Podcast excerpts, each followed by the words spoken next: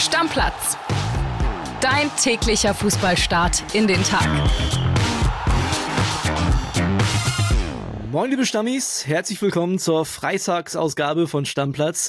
Natürlich heute mit der Bundesliga-Vorschau. Ich habe ja schon angekündigt, Kili ist nicht da und ich habe mir jemanden dazugeholt. Ne? Der ist Buchautor, der ist Journalist, Fußballkommentator. Jörg Dahlmann. Jörg, erstmal schön, dass es geklappt hat. Ich freue mich wahnsinnig, dass du dabei bist. Ja, hallo, grüße dich André und Grüße auch an alle Stammis. Es ist ja tatsächlich so, Jörg, dass es im Podcast immer sehr angenehm ist, wenn es eine vertraute Stimme ist. Und ich glaube, das kann man über dich sagen. Dich dürfte so gut wie jeder Fußballfan kennen.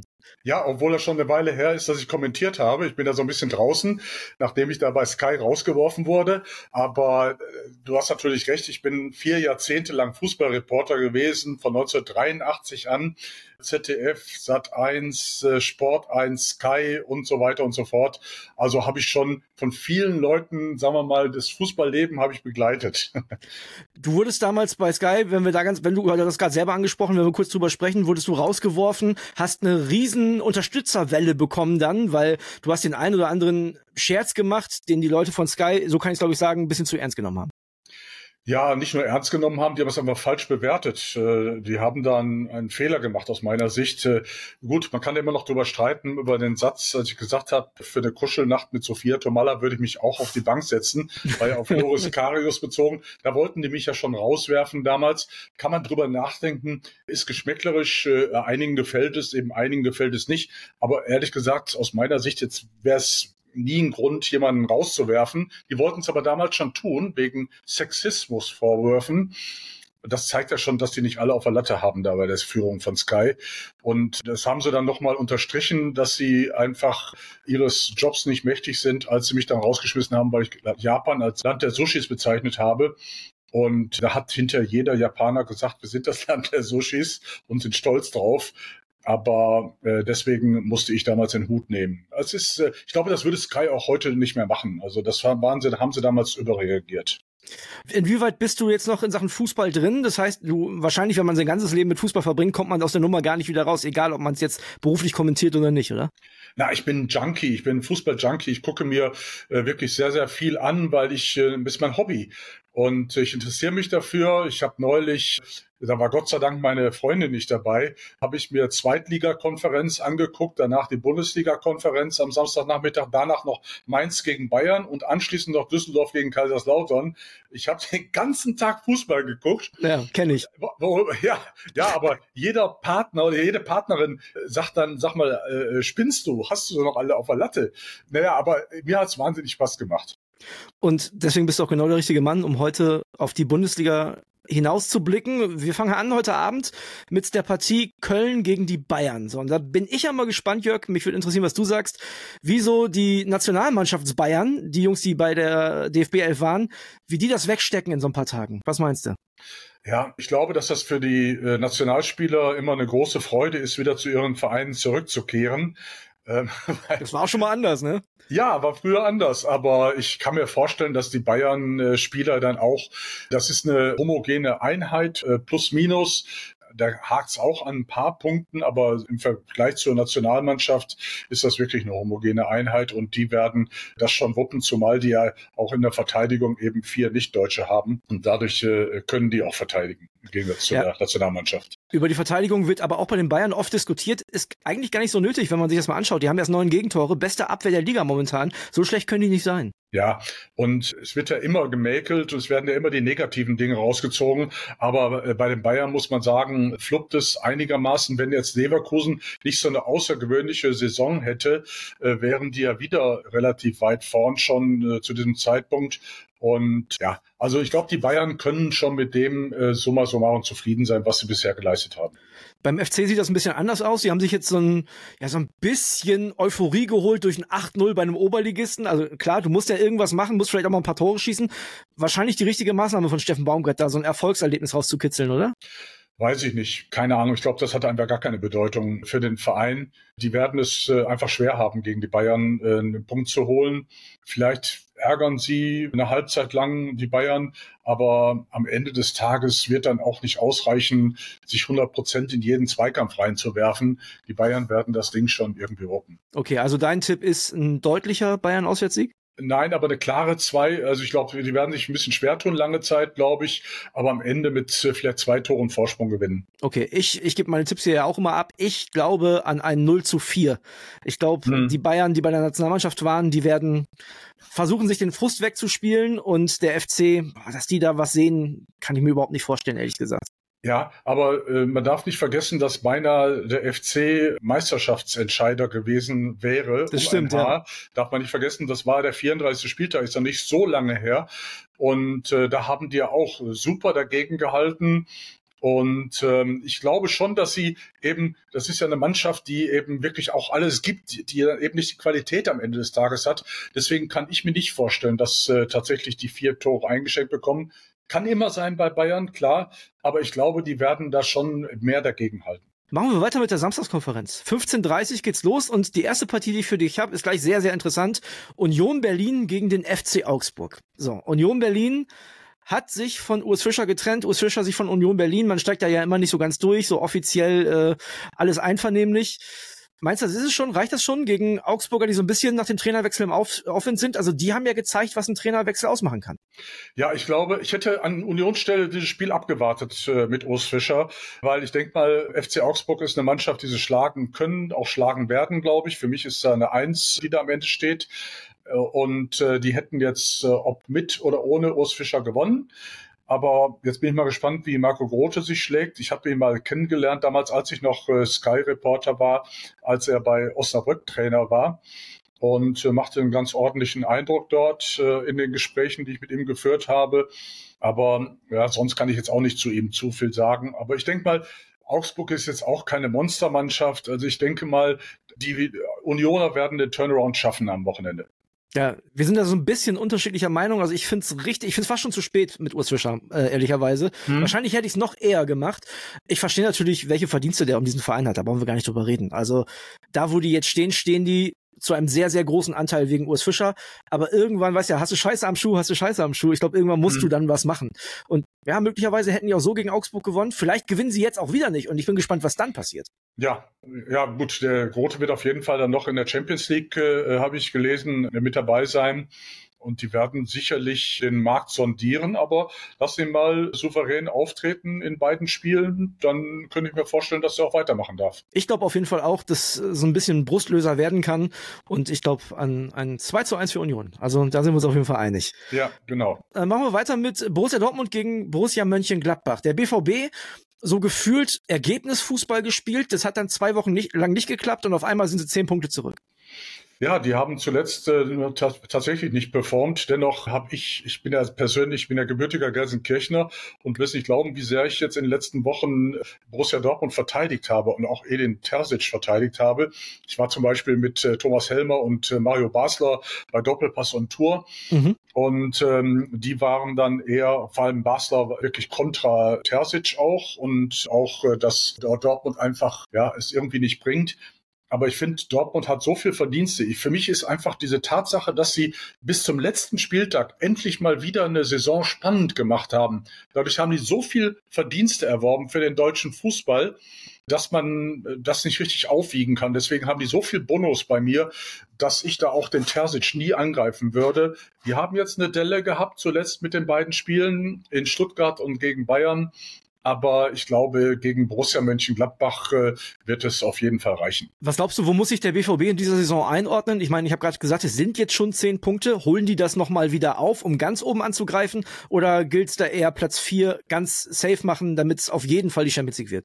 Ja, die historische Chance, deutscher Meister zu werden, haben sie vertan mit Bellingham und auch davor mit Haaland. Die haben zusammen in einer Mannschaft gespielt, was ja Wahnsinn ist. Ja, ne? Und die Qualität haben sie einfach nicht mehr. Die haben schlecht eingekauft, das muss man dann einfach auch mal sagen, die haben nicht adäquat eingekauft, und so müssen sie einfach hinnehmen, dass sie in diesem Jahr den Leverkusenern, den Bayern hinterherhinken, den Leipzigern auch, und es wird ein Battle werden zwischen Borussia Dortmund und dem VfB Stuttgart. Hängt eben davon ab, wie lange der VfB sich so gut vorne halten kann, aber da müssen sie gucken, dass sie die Stuttgarter nicht aus den Augen verlieren. Jetzt fällt Felix Mäscher für den Rest der Hinrunde aus. Auch unglücklich bis jetzt einfach diese Verpflichtung, ne? Ja, aber ist halt nicht immer so, dass sie kommen und wie heißt es, Veni Vidi Vici, und klappt halt nicht immer. Wir machen weiter mit der... Achso, nee, wir müssen erst noch die Ergebnisse... Du hast gerade gesagt, der BVB gewinnt das Ding. Was tippst du, wie? Ich glaube 3-1. 3-1 für den BVB. Ich glaube auch. Also Gladbach macht auf jeden Fall ein Tor. Vielleicht wird sogar ein 4-2. Ich gehe mal ein bisschen höher. Ich sage es für ein 4-2, aber bei 2 Toren Unterschied bin ich auch. Wir machen weiter mit Freiburg gegen Darmstadt. Die Darmstädter haben bis jetzt auswärts nicht viel geholt. Einmal erst gewonnen in Augsburg. Und der SC Freiburg muss in dieser Saison, haben wir hier im Stammplatz schon gesagt, so ein bisschen akzeptieren, dass sie halt auch wirklich der SC Freiburg sind und eben nicht Leipzig oder Leverkusen und dass es nicht jedes Jahr klappt. Siehst du es auch so ein bisschen so, dass Christian Streich zwar einen super Job macht, aber die Möglichkeiten halt auch in Freiburg trotzdem immer so ein bisschen begrenzt sind? Ja, das wissen Sie, glaube ich, auch selbst, dass das immer begrenzt ist. Dennoch finde ich summa summarum auch, dass sich Darmstadt bisher ordentlich präsentiert hat in der Bundesliga. Und also es ist durchaus ein Punkt drin für die Darmstädter. Auch ein Auswärtssieg ist für mich im Bereich des Möglichen, weil sie einfach auch gut kontern können. Nichtsdestotrotz würde ich dann eher auf einen Heimsieg für den SC Freiburg tippen.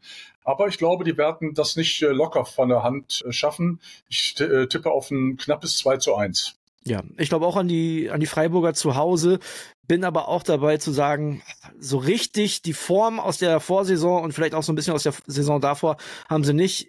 Ich glaube an 2-0 für den SC Freiburg. Okay. Dann haben wir eine Partie, sehr interessant finde ich, Wolfsburg gegen Leipzig. Die Wolfsburger haben im Oktober genau ein Spiel gewonnen und das war das Pokalspiel gegen Leipzig. Ansonsten haben die überhaupt nicht performt und die Leipziger... Die hatten so ein kurzes Tief so rund um dieses Pokalspiel, wo sie dann auch noch die Bundesliga-Partie in Mainz verloren haben, aber spielen eigentlich eine gute Saison. Ne? Also gerade fußballerisch Wahnsinn. Ja, aber die Leipziger werden jetzt versuchen, unbedingt dieses Ding da wettzumachen, was sie da im Pokal haben liegen lassen. Und also, vielleicht spielt da so ein bisschen Hoffnung mit. Ich bin nicht in dem Konzert der Anti-Leipzig-Menschen, die immer draufhauen, sondern im Gegenteil. Ich freue mich für den kompletten Osten der Republik, dass da eine starke Mannschaft ist und auch für Selbstvertrauen und für Selbstverständnis der Menschen in der ehemaligen DDR. Und deswegen möchte ich gerne, dass Leipzig lange mit dabei ist im Meisterschaftskampf und vielleicht sogar einen Titel holt, weiß ich nicht. Ich hoffe so ein bisschen, dass Leipzig gewinnt. Deswegen würde ich hier mal auf ein 2-1 für Leipzig tippen. Ich war in Wolfsburg, habe mir das Spiel gegen Werder Bremen angeguckt und ich finde tatsächlich, dass die Wolfsburger, da blitzt immer mal wieder so ein bisschen durch, dass sie schon auch individuelle Qualität haben.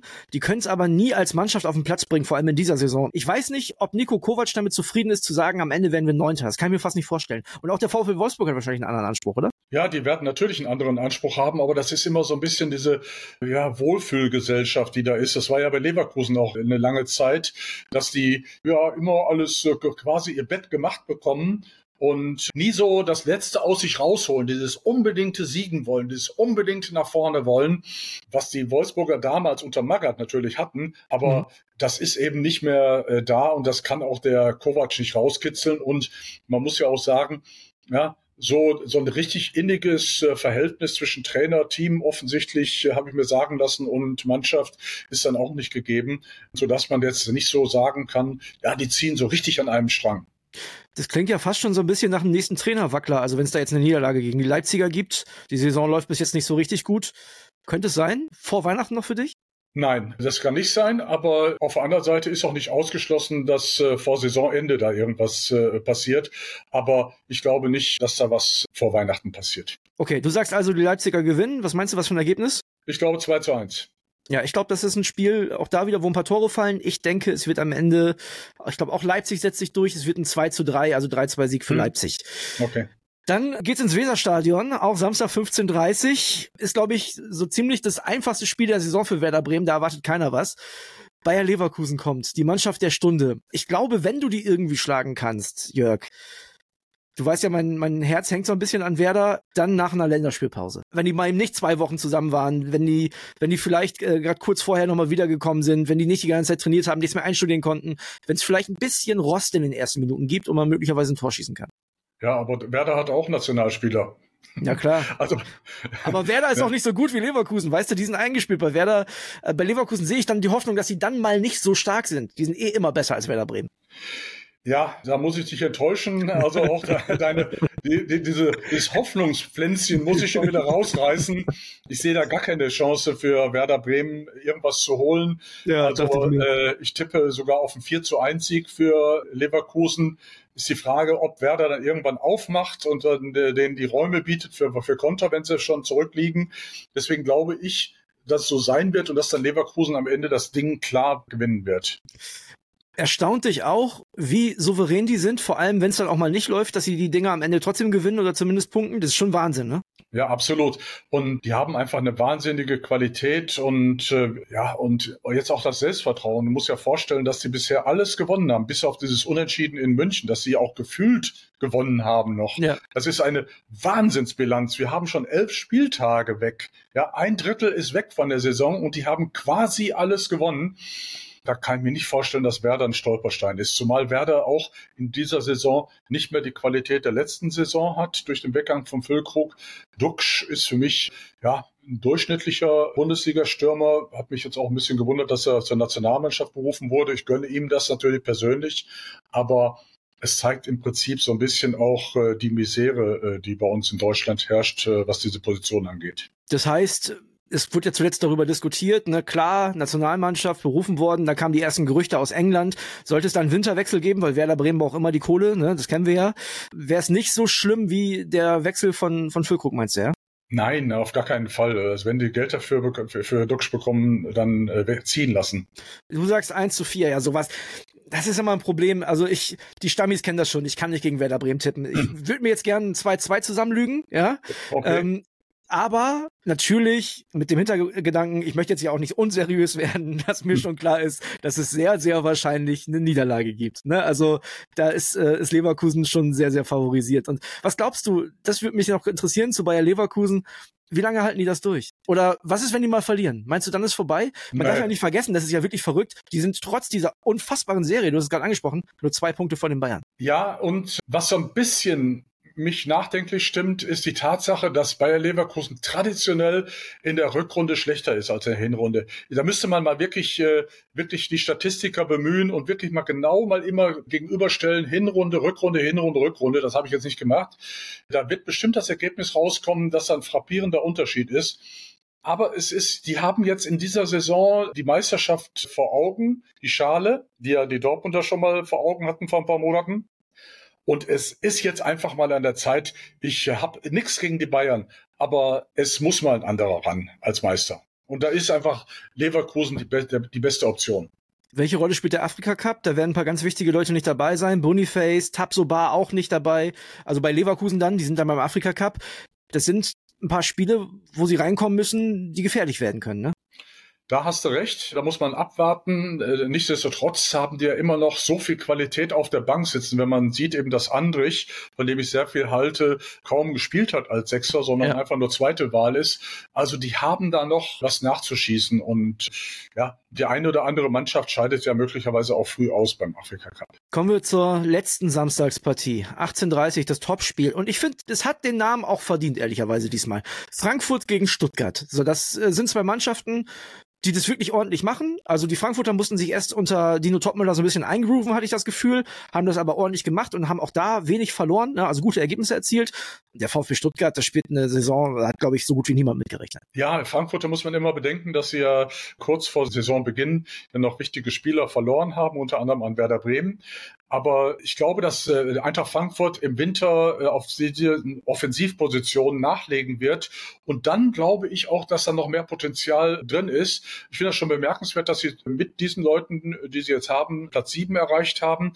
Mhm. Also für mich ist Frankfurt wieder ein Europa-League-Kandidat, der vielleicht auch noch in diesen Zweikampf zwischen Dortmund und Stuttgart um Platz 4, den ich vorhin beschrieben habe, in den letzten verbliebenen Champions-Platz, könnten die vielleicht auch noch eingreifen, die Frankfurter in der Rückrunde. Also wenn dann offensiv was passiert, da werden viele Namen gespielt momentan. Gerade Tempo in der Offensive soll ein Thema sein. Werner möglicherweise, Geraldo Becker, siehst du sowas? Ja, also manchmal bewahrheiten sich ja die Gerüchte hinterher. Das Ding ist halt, ich weiß nicht, weil Timo Werner ist natürlich immer vorbelastet. Der ist jetzt nicht der beliebteste in der Nation. Ja. Ob die Frankfurter ihn dann annehmen werden, das ist die Frage. Denn ich glaube, für Werner ist es auch wichtig, Liebe zurückzubekommen, um volle Leistung zu bringen. Ich weiß nicht. Das könnte natürlich nach 2, 3 guten Spielen schon wieder anders aussehen. Das kennt man ja auch. Genau. Kann das sein? Ich meine, Mario Götze war auch ein Risiko für Eintracht Frankfurt. Also ich halte es nicht für ausgeschlossen. und ja, dass auch Werder dahin kommt. Aber wie auch immer, ich bin der festen Überzeugung, dass Frankfurt noch den Weg nach oben finden wird. Der VfB Stuttgart, da hast du gesagt, die werden sich lange drum streiten, um den 4. Platz. Die werden versuchen, da rein zu grätschen. Ein Name, der natürlich da über allem steht quasi, ist Serhou Guirassy. Da haben wir die Informationen, 17,5 Millionen, da könnte im Winter gehen. Das wäre ein Schlag, oder? Das wäre absolute Scheiße auf gut Deutsch, wenn ich das mal ein bisschen rude ausdrücken darf für die Stuttgarter, die wirklich ein Highlight sind. Ich meine, im letzten Jahr haben sie eigentlich Unterform gespielt. Die waren auch da schon vom Potenzial viel besser. Eigentlich eine Schande, dass die in die Relegation mussten. Aber was sie in diesem Jahr rausholen, was sie auch schön für einen schönen Fußball zeigen, also das ist wirklich bemerkenswert. Ich hoffe auch, dass sie möglichst lange mit dabei sein werden vorne. Bei diesem Spiel, was du wirklich zu Recht als Topspiel bezeichnet hast, kann ich mir vorstellen, dass es sehr viele schöne Offensivaktionen geben wird. Ich glaube, dass am Ende Frankfurt ein glückliches 2:2 holen wird.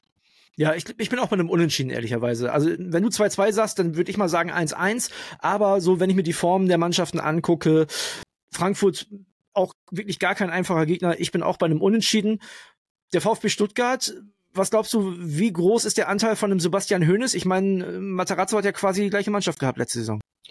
Ja, aber auf der anderen Seite kann ich immer so einen Trainer nicht richtig beurteilen, wenn ich nicht beim Training dabei bin, in der Kabine nicht dabei bin. Ich kann immer nur sagen, wie verhalten sich Trainer in der Öffentlichkeit? Wie präsentieren sie sich vor dem Mikrofon zum Beispiel? Mhm. Und da ist Sebastian Hoeneß sehr aufgeräumt und macht einen sehr guten Eindruck. Und ich denke schon, dass er sich das auch anheften kann, dass zum großen Teil es sein Verdienst ist. Denn die Mannschaft wirkt einfach jetzt im Gegensatz wieder zur Nationalmannschaft. Ja, die wirkt unheimlich gefestigt. Und deswegen ist das einfach das Verdienst von Sebastian Hoeneß, ja. Jörg, wir machen auf die Bundesliga einen Deckel drauf. 1, 2 Sätze, weil du es gerade angesprochen hast, noch zur Nationalmannschaft. Also ich bin ja wirklich der absolute Optimist, ne? Trotz allem, trotz auch dem, was wir jetzt in dieser Woche wieder gesehen haben, ist meine Devise Halbfinale 24. Ich bin einfach der Meinung, dass die Mannschaft das individuell hinkriegen kann und dass wir jemanden brauchen, der aus dieser Mannschaft wieder eine Mannschaft macht. Willst du mir jetzt sämtliche Hoffnung nehmen? Ich meine, mein Werder-Traum fürs Wochenende hast du schon zerstört gerade. Ich war so ein bisschen erschrocken, als Nagelsmann gesagt hat, wir werden keine Verteidigungsnationalmannschaft mehr werden in der Defensive. Aber das, finde ich, ist seine Aufgabe, als erstes hinzubekommen, dass wir in der Defensive vernünftig stehen. Mein guter Freund Friedhelm Funkel zum Beispiel, wenn der immer irgendwo angefangen hat, hat er immer erst die Defensive gestärkt. Du musst erstmal gucken, dass du hinten ordentlich stehst. Und da musst du vielleicht tatsächlich mit Dreierkette spielen, also defensiv mit Fünferkette. Und davor auch zur Not mit Tannenbaumsystem spielen, dass du also auch 3 Sechser zum Beispiel, also wenn du jetzt mit Viererkette spielst, mit 3 Sechsern davor spielst. Also wirklich erstmal kompakt hinten gut drin stehst, um den anderen erstmal die Möglichkeit zu nehmen, sich durchzukombinieren. Das machen ja alle Mannschaften bis zu den Nordmazedoniern hin nach Belieben mit uns. Und da müssen wir einen Riegel vorschieben, defensive Stärken. Natürlich haben wir nicht die Verteidigungsgurus. Eben mein Mats Hummels ist eigentlich ja schon gefühlt zweimal sollte er abserviert werden und spielt immer noch in der Nationalmannschaft. Aber nichtsdestotrotz, glaube ich, mit einem kompakten System, dann schaffen wir auch möglicherweise eine Besserung in der Nationalmannschaft. Aber wir können nicht weiter so blind nach vorne spielen und dann hinterher zugucken, wie wir überrollt werden bei den Kontern. Und was mir aufgefallen ist, wenn ich das sagen darf, klar, was die Türken für ein Pressing gemacht haben gegen uns, das war so geil. Das war so schön anzusehen. Natürlich sind die Risiko gegangen. Mit dem langen Ball vorne hätten sie dann Unterzahl gehabt. Ja. Aber wie die das gemacht haben, wie die plötzlich mit 7 Leuten auf die Leute zugestürmt sind und gepresst haben, das habe ich in dieser aggressiven Form ganz, ganz selten gesehen. Also Hut ab vor den Türken letzte Woche vor allem. Ich habe gestern in der Folge gesagt, um nochmal auf die Defensive zurückzukommen, das Gute ist ja, Julian Nagelsmann ist ja nicht mehr Trainer vom FC Bayern, der kann sich die Spieler ja aussuchen, die verteidigen sollen. Genau. Ne? Das heißt, er hat ja die freie Auswahl und von daher, ich hoffe mal, dass alles gut wird. Jetzt haben wir ja erstmal auch ein bisschen Nationalmannschaftspause. Jörg, danke, dass du da warst, hat mir wahnsinnig viel Spaß gemacht und du bist wieder herzlich eingeladen. Ja, herzlichen Dank. Hat mir auch Spaß gemacht. Du hast zwar nichts zu Fortuna Düsseldorf gegen Schalke. Schalke ist ja meine große Liebe gesagt, aber ist natürlich zweite Liga, schon klar. Aber wir können gerne auch noch kurz über Schalke 04 sprechen. Komm, das nehmen wir doch noch mit. Also ich meine, wenn du die Vorlage noch lieferst, Schalke 04 hat mit Sicherheit gar nicht die Saison bis jetzt gespielt, die du dir vorgestellt hast, die sich alle vorgestellt haben. Am Anfang hieß es noch, bester Kader der zweiten Liga. Ich glaube, davon sind wir weit entfernt, dass wir das noch glauben, oder? Ja, ich habe ein schönes Bild gesehen, dass die Nationalmannschaft quasi eine verkappte Schalke-Mannschaft gewesen ist. So. Also das ist todtraurig. Ich war mir eigentlich vor der Saison sicher, dass wir da durchmarschieren und sicher den Aufstieg schaffen. Aber die ist jetzt so verunsichert und vor allem tut mir für Thomas Reis leid, weil der in der letzten Saison so toll als Trainer performt hat und eine so geile Rückrunde gespielt hat. Ich hatte mir so sehr gewünscht, wirklich so sehr, dass wir Klassenerhalt schaffen nach dieser super Aufholjagd. Hat am Ende nicht gereicht. Jetzt müssen wir natürlich echt gucken, dass wir nicht absteigen aus der zweiten Liga. Aber ist das für dich eine realistische Option, dass Schalke in die dritte Liga absteigt? Ich kann mir das gar nicht vorstellen. Ja, so 60 München konnte sich das wahrscheinlich auch nicht vorstellen. Bielefeld oder auch nicht. Und ja. Bielefeld und Rot-Weiß-Essen irgendwann mal und Alemannia Aachen. Aber auch solche Traditionsvereine trifft es dann eben, runterzugehen. Hoffen wir nicht. Ich drücke die Daumen, Jörg. Also Danke. Das darf auf gar keinen Fall passieren. Nein. So, und dann machen wir für jetzt und für heute auf jeden Fall den Deckel drauf. Jörg, danke dir. Bis dann. Ciao, ciao. Ciao, tschüss. Stammplatz. Dein täglicher Fußballstart in den Tag.